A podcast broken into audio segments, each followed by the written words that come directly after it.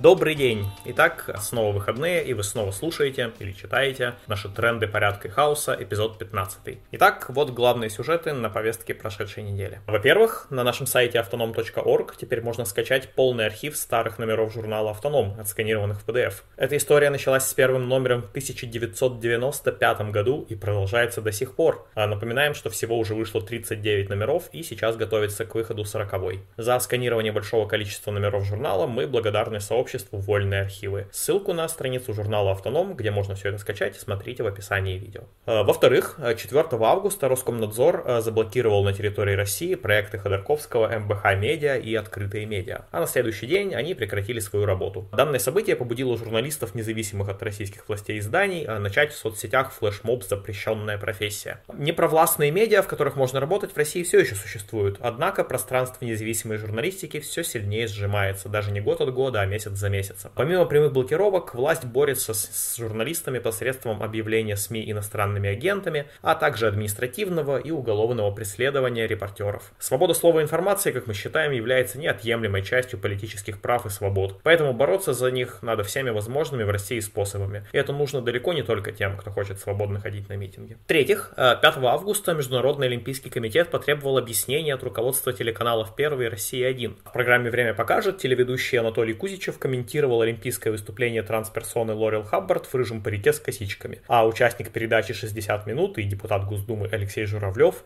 выступил, э, цитата, «против этих извращений и пошлости». Конец цитаты. Надо сказать, что участие в женских соревнованиях трансперсон с мужским хромосомным набором также критикуется и частью феминисток, э, которые считают это нарушением прав спортсменок, а их оппонентки и оппоненты считают подобную позицию трансфобной. Однако понятно, что российским и прочим официозным пропагандистам нет никакого дела ни до прав женщин, ни до прав прав трансперсон. Вообще большой спорт в том виде, в котором он существует сейчас, всего лишь один из инструментов политического противостояния между разными странами. Поэтому российская официальная риторика на эту тему является лишь отражением линии риторического противостояния Западу. И недавний демарш белорусских спортивных чиновников в отношении Кристины Тимановской за ее недовольство в Инстаграме имел тот же мотив, что и высказывание консерваторов в эфире российских телеканалов. Просто э, насолить Западу. Также продолжаются массовые выступления против введения так называемых зеленых паспортов э, с отметкой заявками о прививке или о тесте на COVID и против сегрегации на основе их наличия. Во Франции в минувшие выходные в них участвовало уже не менее полумиллиона человек. Забастовку против принудительной вакцинации объявили медики и пожарные. Также ширятся протесты в Австралии, несмотря на уже шестой локдаун и участие армии в контроле его соблюдения. В России, в Ростовской области, введенная 3 августа система QR-кодов для ресторанов и учреждений а, продержалась меньше суток из-за многочисленных обращений граждан. Вообще во всем мире все больше людей отказываются верить, что внедрение новых способов сегрегации правительственного контроля а, защитят их от опасного заболевания. И независимо от личных медицинских решений отказываются принимать правила новой нормальности всеми доступными способами. Интересное видео появилось на YouTube.